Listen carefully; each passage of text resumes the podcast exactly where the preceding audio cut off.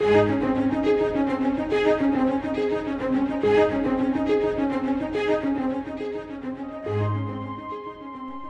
this time of year, we often think of the blessing of family and friends. We must never forget, however, that the greatest blessing of Christmas is Christ Himself. Today, we look with Scott Pauley at the eternal blessings found in the Word of God.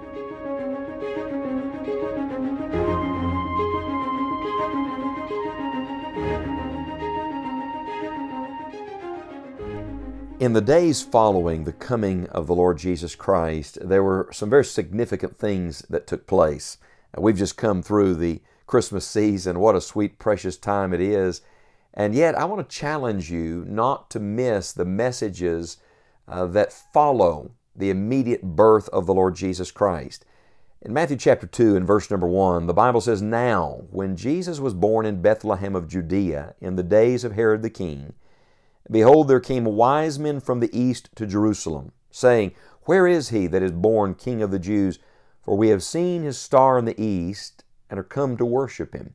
And we'll find in the following verses that this is some days after the birth of Christ, because when they find him, he's no longer in a manger in a stable, he's in a house. And he's no longer even considered here uh, an infant or a brand newborn child, but rather he's referred to as a young child.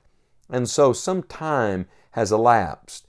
I want to talk to you today about Christian worship. There's a lot of talk about worship in this world, and I wonder sometimes if people even know what they're talking about, what the word means, what the context is. Did you hear the word that the wise men said? They said, We are come to worship Him. Worship is always Godward. It's not about me feeling better, having an experience, having an emotion. It's not about me making somebody else get a warm, fuzzy feeling. Worship is always to Christ, it is always Godward. And by the way, wise men do worship. Uh, those who understand something spiritually about the Lord, they worship God. And uh, there was a group of them, no doubt, and worship can be conducted corporately, but it must always be offered individually. Worship is not a group sport. Worship is the individual heart attitude toward God. Uh, every year at the beginning of a new year, I choose a word for the year, a Bible word, and try to make that my word to meditate on, to study in Scripture, and to apply. A couple of years ago, I chose the word worship, thinking, uh, well, maybe I can learn some additional things about worship. I discovered I knew next to nothing about true worship. When I started studying worship in the Bible, it revealed to me how little true worshiping I had done. And uh, let me give you just a few simple thoughts, all from Matthew chapter 2, about Christian worship as we see it displayed here in the story of the wise men.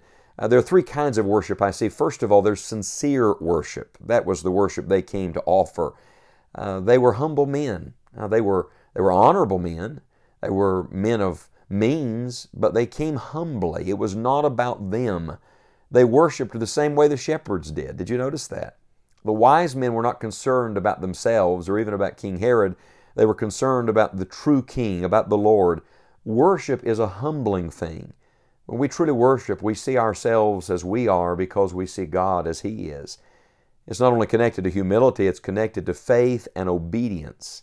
These men were willing to follow from a far country to a place for a person they had never seen. They saw his star in the east, that was enough for them uh, operating on the principle of Isaiah chapter 60 and verse number 3. They just believed God and obeyed God. That's a mark of sincere worship. Doesn't matter how emotionally worked up a person gets. If they're not obeying God, they're not a true worshiper. I wish I had time to discuss this with you, but if you read the entire story in Matthew chapter 2, I think there are seven marks here of sincere worship. There's a hunger for God. Think of the distance they came. They were hungry for God. There was faith. They were operating on faith. There was the use of Scripture. In verse number five, uh, they, they quote Old Testament passages. So they're using the Word of God. There's no true worship apart from truth. And then there's joy. They rejoiced with exceeding great joy. Then there's humility. They fall down to worship. Then there's giving. We'll see that in a moment, the gifts they gave. And then there's transformation. They, they left different. Seven marks of sincere worship. I wonder, are you a true worshiper? You remember Jesus would say in John chapter 4 that The Father seeketh such to worship Him, true worshipers. And then there's not only in this passage sincere worship, there's also selfish worship. That's typified in Herod. Do you remember what King Herod said?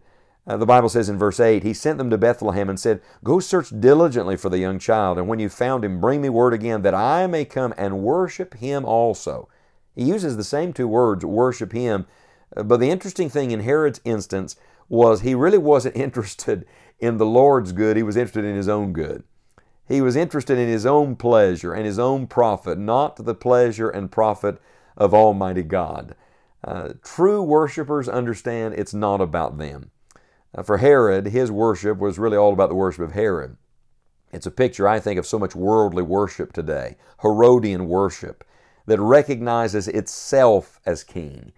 May I ask you, is Jesus not enough? Is Christ not worthy of our worship? A.W. Tozer said, When our worship reflects the culture around us more than the Christ within us, something is wrong.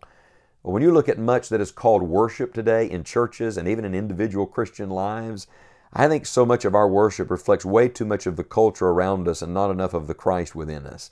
A contrast Herod's worship with the worship of the wise men, and you'll see quite a contrast. Uh, because Herod was a taker. These men were givers. Now, these, these wise men didn't worship things. They were willing to give their gold and their frankincense and their myrrh. Herod, on the other hand, was just concerned about what he could gain, what he could get from it, and preserving his own legacy instead of giving the Lord the glory that was due to his name. I would point this out to you as well. The wise men didn't worship other people either. You'll notice when they fell down, they didn't worship Joseph and Mary they worshiped Jesus. And uh, in Scripture, uh, read the book of Revelation, even the angels would not receive worship. They said, Worship God. Any man that takes glory to himself is robbing glory from God and is selfish. So we see sincere worship, we see selfish worship, and then we see sacrificial worship. Uh, notice these wise men, when they arrive, they did two things. The Bible says they opened their gifts and they presented their gifts. Verse number 11 of Matthew chapter 2 When they had opened their treasures, they presented unto him gifts, gold and frankincense and myrrh.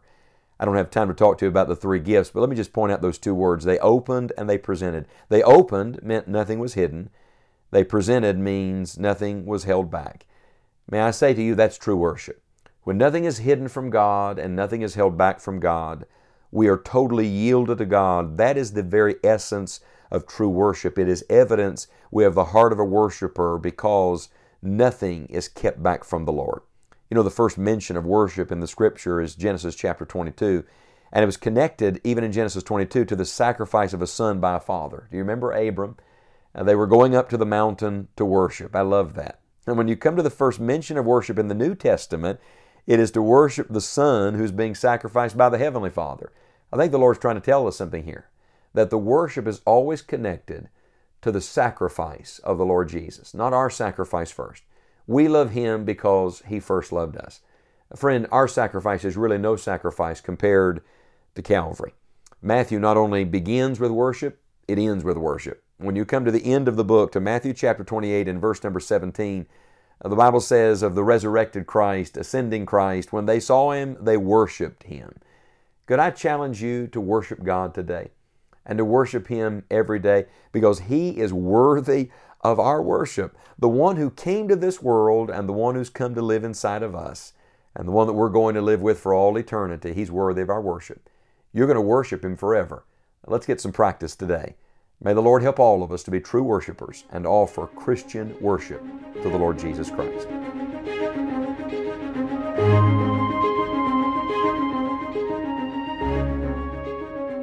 Every good thing in life and eternity is connected to the Lord Jesus. Visit us at scottpauley.org for more information on knowing Christ and making Him known to others. From the Pauley family and all of us at Enjoying the Journey, we want to wish you and your family God's greatest blessings this Christmas.